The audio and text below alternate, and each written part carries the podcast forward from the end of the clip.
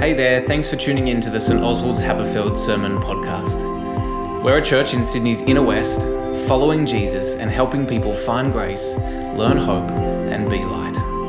If you'd like to visit us or find out more, go to cciw.church.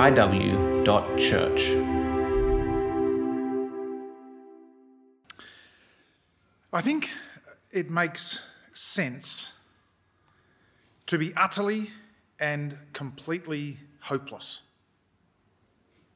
I don't just mean about this life, although that's understandable as well. The confusion that our culture is in, the miserable polarisation of everything, uh, the lack of trust in and trustworthiness of so many of our institutions, and uh, the consequential necessity of a kind of unbridled selfishness all make hope for this life pretty unlikely.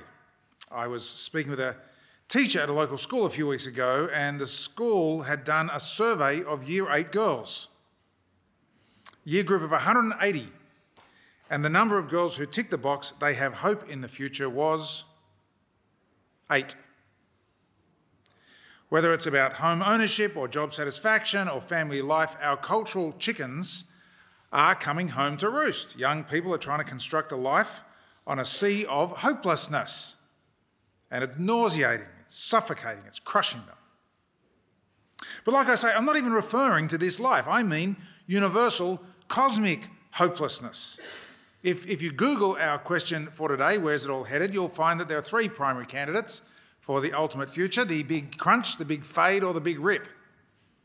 Uh, I don't, of course, pretend to have the scientific expertise to understand, let alone explain the physics involved in these options, but they have to do with a rapidly expanding universe which rips itself apart, or a slowly expanding universe which just fades out to be 0.01 degree above absolute zero, that's very, very cold, uh, or a rubber band kind of universe that gets the end of its expansion and then contracts back to a massive crunch. The big crunch, the big fade, or the big rip. That's the future, either way. That's all there is. That is life, the universe, and everything ultimately, utterly without any future for the long term. And so, as I say, I think it makes sense. It's just being honest and realistic to be utterly and completely hopeless. Unless you know Jesus Christ and the power of his resurrection and the sharing of his sufferings by becoming like him in his death, if somehow you may attain the resurrection from the dead. You see, that's how the Apostle Paul puts his great ambition. That's what the Apostle Paul has to say in the face of the hopelessness of life. To be formed by and conformed to the death and resurrection of Jesus Christ, because the death and resurrection of Jesus Christ changes everything. Everything, not just personally, although that is wonderfully true, but cosmically as well. And so this morning, we're going to see the difference that the resurrection of Jesus makes to the question of where it's all headed. As Alison mentioned, we've been asking some of life's big questions through this Easter period. And we've come to the end of this series asking the hope question. And it really matters. We are innately future oriented creatures. And what this Easter story tells us is that everything is headed somewhere, not just round and round in a circle, not just to fade out or crunch out or whatever. It's headed for glory, for unbroken and unending life, for joy. That there is a wonderful future for the world, and that future can give us hope, living hope in the present, whatever circumstances we find ourselves in. Because the God who raised Jesus from the dead speaks into the fears and the hopelessness that makes sense in this world, and he says, See, I am making all things new. And that is a hope that changes everything, including life here and now. And we're going to unpack that hope today under three headings uh, the hope of glory, the nature of glory, and the life of glory. The hope of glory, the nature of glory, and the life of glory. So, first, then, the hope of glory. What actually is this future hope held out in the gospel of Jesus Christ crucified and risen? Let's step through this glorious vision that we see in Revelation chapter 21. Verse 1 Then I saw a new heaven and a new earth, for the first heaven and the first earth had passed away, and the sea was no more. The first thing we notice here is newness a new heaven and a new earth. Just a few verses later, we hear God saying, I'm making everything new. And, and right here at the, at the very beginning, there's an important distinction. What, what John sees here is not new in the sense of entirely replacing the old, it's new in the sense of renewed, of fixed up, of restored. Uh, the, the way that if you have a car crash and send it off to the repairers, when it comes back, it's a new car. You can tell that that's what John has in mind because of the way he describes the newness. What passes away is that which characterizes the old world sin and death and what goes with them mourning and crying and pain. That's what is deleted. In its place is the wonder and perfection of a world renewed, this world renewed, including, intriguingly, at the end of the chapter, the glory and the honour of the nations being brought into this city. It's fascinating. Presumably, something like the great cultural achievements of the world. You know, Dark Side of the Moon, something like that, the, the album. I, I don't know what it will be. No decay, no destruction, just life the way it was always meant to be. Uh, th- that's the same point uh, when it says there'll be no more sea. Uh, I heard of a Christian surfer who's really unhappy about this verse. Like he liked all of the Bible. He just really didn't like this verse. There'll be no sea. Why not? And, and he was like, I don't want to be in any world without a sea, no matter how new it is. But of, of course, what we're dealing with here is metaphor. Uh, and uh, in the book of Revelation and throughout actually much of the Old Testament, the sea represents the dark forces of chaos that threaten God's plan and purpose and people. It's the sea that Leviathan comes from. There be monsters.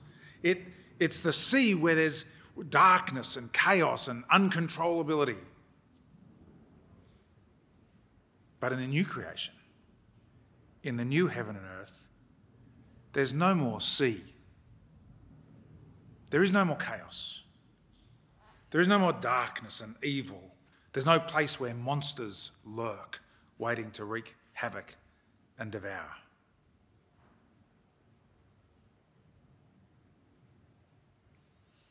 And into this new heaven and new earth comes a city, verse 2 And I saw the holy city, the new Jerusalem, coming down out of heaven from God, prepared as a bride adorned for her husband. The writer of Revelation is given a, vision, the, the, the, crescendo. This is, this is where it's all headed, the future of the world. And, and what does he see? Notice, not individual souls rising up and escaping this material world, leaving the earth, going to heaven, as, as it's so often called. No, no, the, the, the future is not people going to heaven, it's heaven coming down to earth and utterly transforming it. It's described as a marriage. This holy city, this new world, heaven and earth, they're, they're meant to be together. Now, remember, of course, John is operating with metaphor. Much as I'd like it to be a literal city, given that part of the work that I do is with an organisation that's called City to City. This would be like our theme verse, yes? Except it's a metaphor. It's not a city as such, it's a people, it's a community. It's the currently despised by the Roman Empire people of God. Except now, in this vision, vindicated and beautiful and glorious. The, the reason that it's a, these people take the shape of a city Right? That's what you can do in dreams, isn't it? So it just it's awesome. The reason that these people take the shape of a city is that it's a specific city, the city of Jerusalem. A new Jerusalem. The heart and soul and centre of God's, God's old covenant people.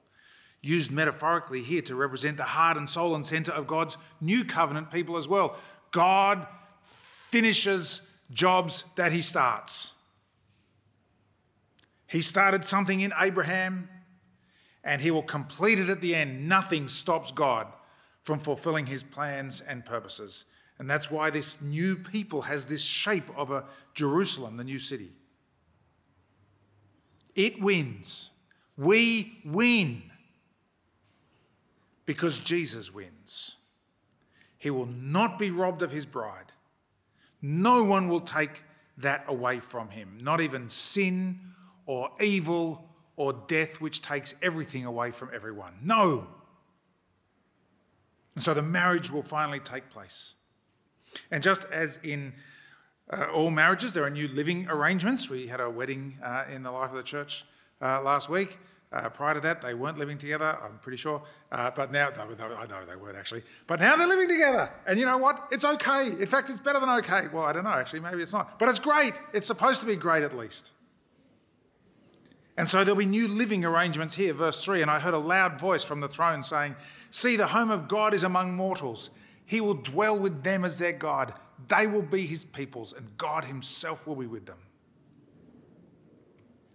Of course, this is really the heart of it all. God will make his home among human beings like you and me.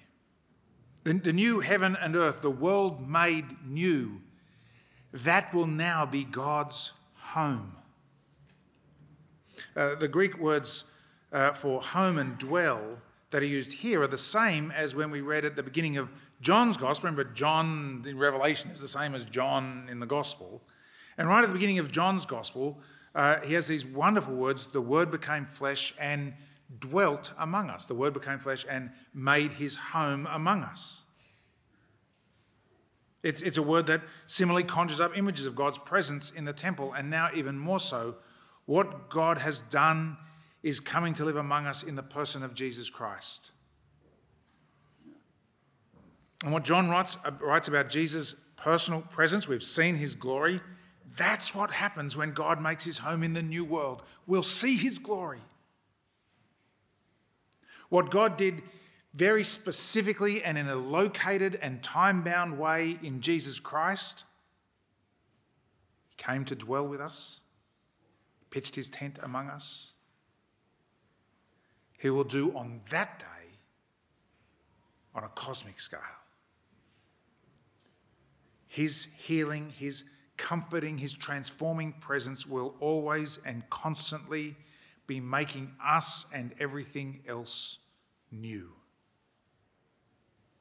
Just as heaven and earth were joined together in Jesus Christ, so one day heaven and earth will be joined fully and forever when God makes his home among us. And of course, certain things follow necessarily from that. Verse 4 Death will be no more. Mourning and crying and pain will be no more. For the first things have passed away. Heaven comes down to earth, that is, God makes his home here, and death and mourning and crying and pain will be no more. No death just like the risen Jesus, we'll have bodies made new that death and disease can't touch anymore. No death means no mourning, no suffering means no tears, no pain.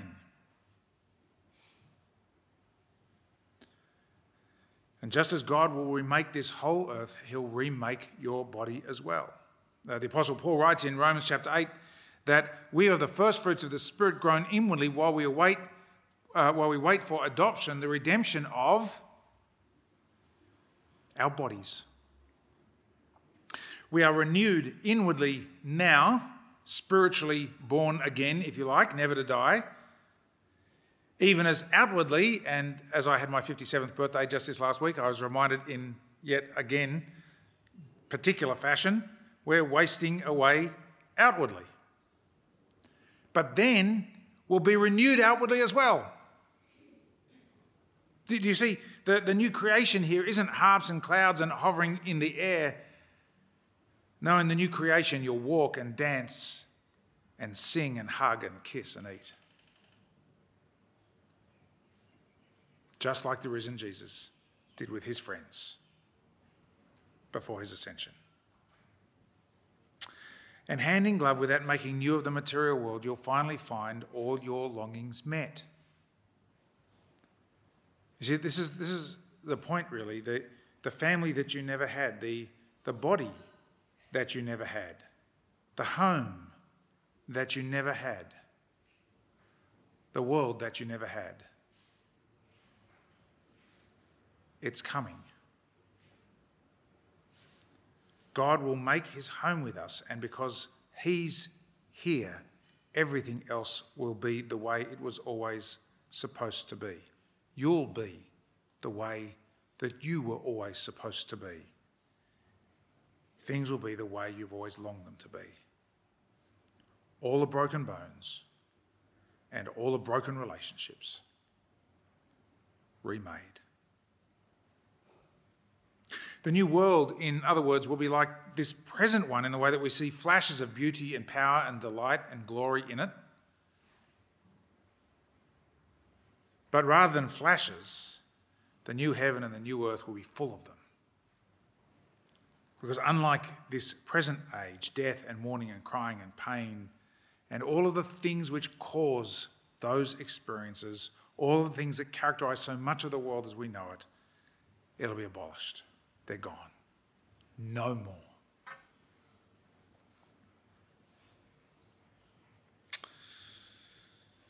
That's why among these beautiful verses, we see a couple of verses that are more confronting. The, the, the, the, the paragraph ends in a very kind of, whoa, I wasn't kind of expecting that sort of way, don't you think? But it has to be, don't you see? It has to be. If there's going to be no more mourning or crying or suffering or pain or tears or death, then all that is evil will have to be excluded. And so nothing unclean will enter it, nor anyone who practices abomination or falsehood, liars and evildoers, and so on and so on. Do you see why this follows? Judgment is required because God won't let evil and sin and death disfigure the world he loves again. But notice who it is who gets in. It's those who are written in the Lamb's book of life. Earlier in uh, the Revelation, Jesus himself, speaking to the church, tells us how to get into the, the book of life, how you get your name there. It's by repenting is by throwing yourself in with him, this lamb who was slain for us. That's what it takes. That's all it takes to enter the new world when it comes for this future to be yours. It's not that you're somehow a better person. It's not that you have to live up to some standard. No, it's simply to hurl yourself onto Jesus, to allow his death for your sin to be your death for your sin so that you can have his life. That's why we work on being everyday witnesses. It's our theme for this year. To be equipped and intentional in praying, in inviting people into the life of the church, formally or informally, and in spiritual conversations because in the end, there's a great divide. Everything new, healing for every kind of pain. That's the future hope held out in the gospel. Uh, one person uh, who knows the power of this hope uh, is a woman that uh, some of you will have heard of or even read her books. Her name is Joni Eareckson Tada. She was born into a sporting family and was a skilled athlete herself until aged 17. She did that thing which we all get told, don't, don't ever do this. She dived into a water without checking the, deck, uh, the depth. She broke her neck and she became a, a quadriplegic. She's now 73, actually, still alive. and she's absolutely still a follower of the Lord Jesus Christ. And what keeps her going is this hope. In her autobiography, she describes how at her church, the congregation would be invited to kneel when they prayed. Right? You can imagine that. To kneel when they prayed. Every week she'd go to church, there was an invitation to kneel. Every week she would break down in tears because she couldn't do it. She couldn't kneel. That, that, that experience, that inability to kneel. But she describes how on one occasion she managed to actually focus on the prayer that was being prayed, and the theme of the prayer was the hope of resurrection. And so she writes this I suddenly realized that when I get to the wedding feast of the Lamb, the first thing I'll be able to do on my resurrected legs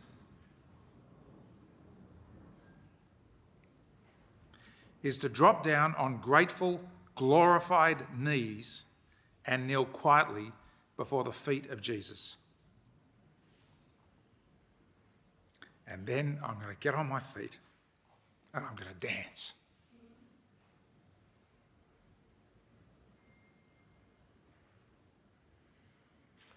That's the future hope that's held out in the gospel. That's what we're waiting for now. And it changes everything about how we live in the present. But before we get to that, I want to uh, briefly dive a little more deeply into the nature of this glory. Point two. Because you see, I've laboured the truth that the newness of the new heaven and earth is not replacement, but repair. It's not that this creation is thrown onto the scrap heap to be replaced by a brighter, shinier version. Rather, it is this same creation that is repaired, restored, completed, perfected. And it turns out that there is a fundamentally important theological principle behind that. You see, this future renewal of the completion, uh, sorry, is the completion of a renewal that has already begun in one tiny place. The resurrection of Jesus, and specifically the resurrected body of Jesus, is the one location in the entire universe that has already been perfected. It's already been glorified. And the way that the New Testament describes the link between the resurrection of Jesus and the new heaven and the new earth is as the first fruits. Jesus' body what, I don't know, 75 kilos? It's hard to know. I mean, if he was more like me, it'd be more like 120. Well, we won't go there. Uh, 75, 80 kilos. The first fruits of the renewal of the whole entire universe. And the point is that just as it goes with the body of Jesus, so it will go with the rest of creation. Essential to this is that the resurrection body of Jesus is both continuous and discontinuous with before his resurrection. It's continuous in that the same body, absolutely the same body that went into the tomb, is the body that came out of the tomb. The tomb was empty. It's, it's the fundamental affirmation of Easter, actually that the tomb was empty. It wasn't, didn't get a new one, he got a renewed one. And it walked and touched and was touched and ate and drank. Continuity. And, not, don't say and, don't, don't say but, and. And at the same time, it was discontinuous, glorified so that in this body Jesus moved in and out of the presence of God, appearing to people at will until his final appearance and then ascension. So, so you see, the resurrection body of Jesus, continuity and discontinuity, both. And as it goes with Jesus' body, that one place in the universe that is already glorified, raised, utterly infused and empowered and enlivened by the Holy Spirit, so it will ultimately go with the whole universe, renewed in all the glory that it was created for. Now, as he always does, C.S. Lewis has a brilliant way to capture this in his allegory, The Great Divorce. I don't know if that's a book you've read. Uh, I've read bits of it. I read it all uh, this week. Just it's a, it's awesome. It's just so so insightful, so great. Uh, he writes about glory. He uses the word heaven, and I'm going to say in a moment why I think we can't use that word anymore. It's just it's dead, I'm afraid. and in fact, he he he's the, the the book is about a dream, which where he dreams that people now get to visit heaven, glory, right?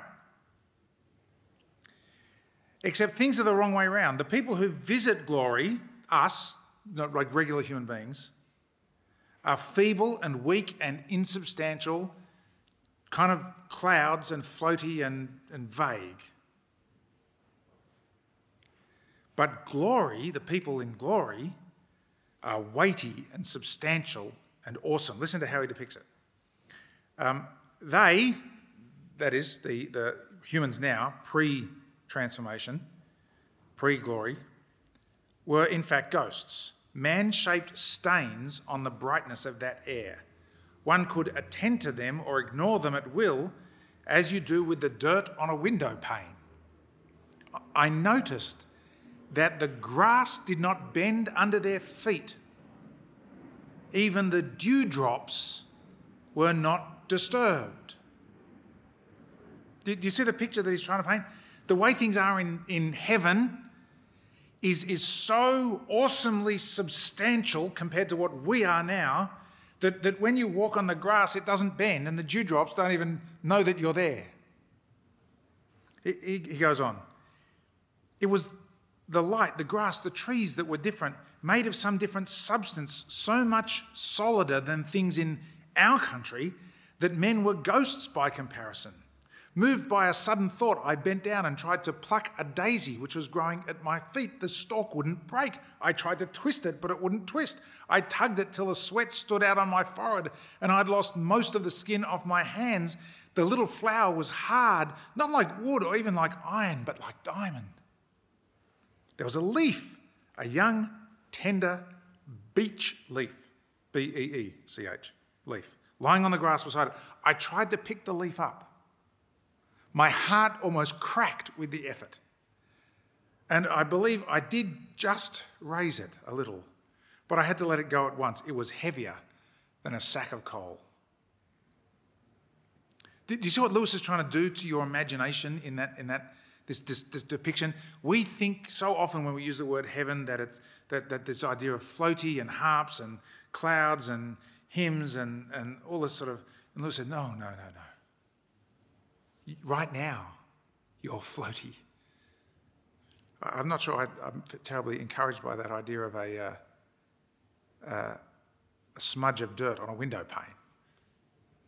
He's saying that is the, the nature of our existence pre glorification.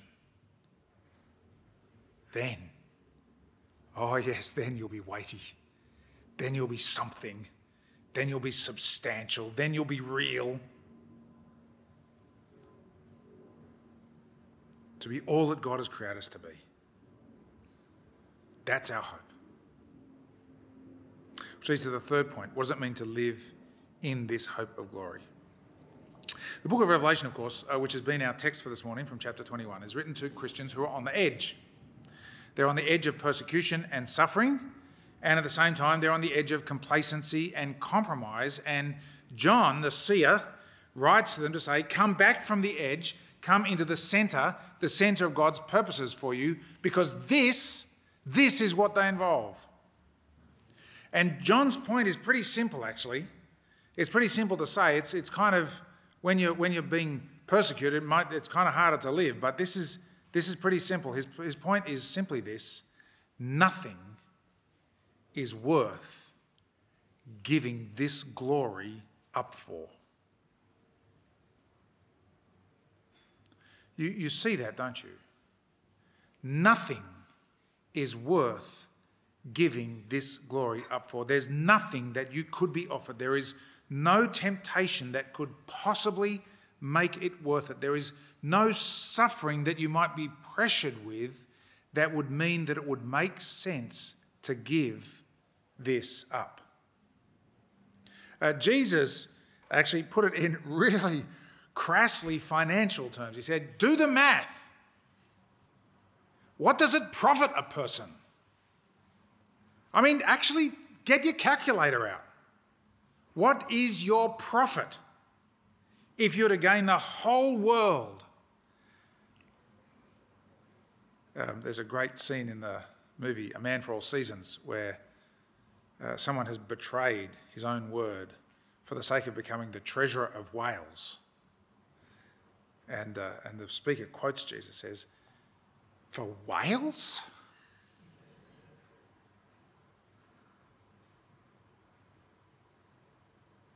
What does it profit a person to gain the whole world, let alone the pathetic little temptations that tug at our hearts or the, the avoidance of suffering that tempts us? What could, does it profit the person to gain the whole world but forfeit your soul? What can you give in exchange for your life?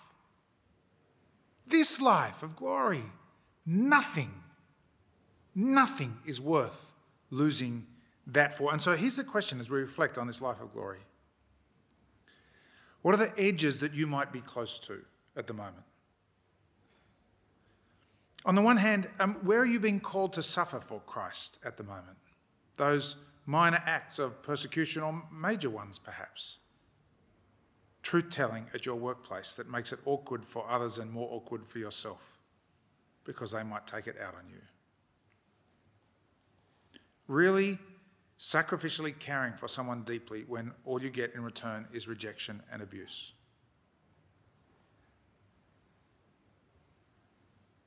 It might be that the load you're called to bear in this life is nearly overwhelming, in which case, the invitation of John, the gift of John to you, is to say, Feast on this vision. It's worth it. Know that this is your destiny, and this is a hope for which it is worth persevering. But on the other hand, the edge might not be persecution, but temptation. And so the question to ask in that case is what are the temptations that are entwining themselves around your heart? I think that for many, um, this is the more dangerous edge. It seems to me that so many people live quietly desperate lives, afraid that they're going to miss out. Uh, miss out on a family, miss out on great sex, miss out on great travel. Uh, so many people see these experiences, they're constantly put before us in magazines and ads and TV shows and all that kind of stuff and they want them the sights, the food, the wine to touch the sky. And we have a phrase for this, right? YOLO. You know, you know what it means? You only live once. YOLO. You only live once, and therefore, suck the marrow out of life. Because soon what you're going to be is food for worms, boys. It's another movie reference. And the hope of glory says, don't be ridiculous. Because Jesus was raised from the dead, this is our hope. You won't miss out on anything. It's not YOLO, it's YODOLT. You do live twice. YODOLT. That not you dolt, that, that would be unhappy. YODOLT. You do live twice. In fact, you live glorified for all eternity. And what that means is that you can relax. It means you can sacrifice. It means you can be faithful. It means you can let people impose on you. You can give your money away and you can sit back and relax so that you don't have to work 100 hour weeks since you're not going to miss out on anything. the best wine and food that you can enjoy now, the greatest high you can experience now, anything that might tempt you to loosen your grip on the grace of God in the gospel of Jesus, it's nothing. It's nothing compared to what you will have and what you will be in glory. And do you see how that changes everything? You can live now with no regrets and no fears and no problem with sacrifice because our future is a glorious, physical, embodied, transformed future, not some disembodied soul. Your feet will touch the ground in the kingdom of God. You won't float, you'll march and dance and hug and love and eat and drink. And you won't miss out on anything. And so you don't need to grab hold of every experience now before you die. You can relax. You're adult. This world is not all there is. And the point is whether it's suffering or whether it's temptation, whatever the edge might be for you, John says, it's not worth it. Don't go there. Glory awaits you. C.S. Lewis, uh, again, just because he writes, he's, I think the best writer on this, this sort of topic, uh, puts, this, puts it like this at the very end of his Narnia series, and we'll close with this. This is uh, the end of the last battle, the book. The things that began to happen after that were so great and so beautiful that I cannot write them down. And for us, this is the end of all the stories, and we can most truly say that they all lived happily ever after. But for them, it was only the beginning of the real story. All their life in this world and all their adventures in Narnia had only been the cover and the title page. Now, at last, they were beginning chapter one of the great story, which no one on earth has read, which goes on forever and ever, in which every chapter is better than the one before. That is the hope of glory. Let's pray. Lord Jesus Christ, we praise you with all our hearts that you conquered death in your mighty resurrection and have opened the gate of glory. Keep us, we pray, in this hope that we have grasped. We ask it for your great name's sake. Amen.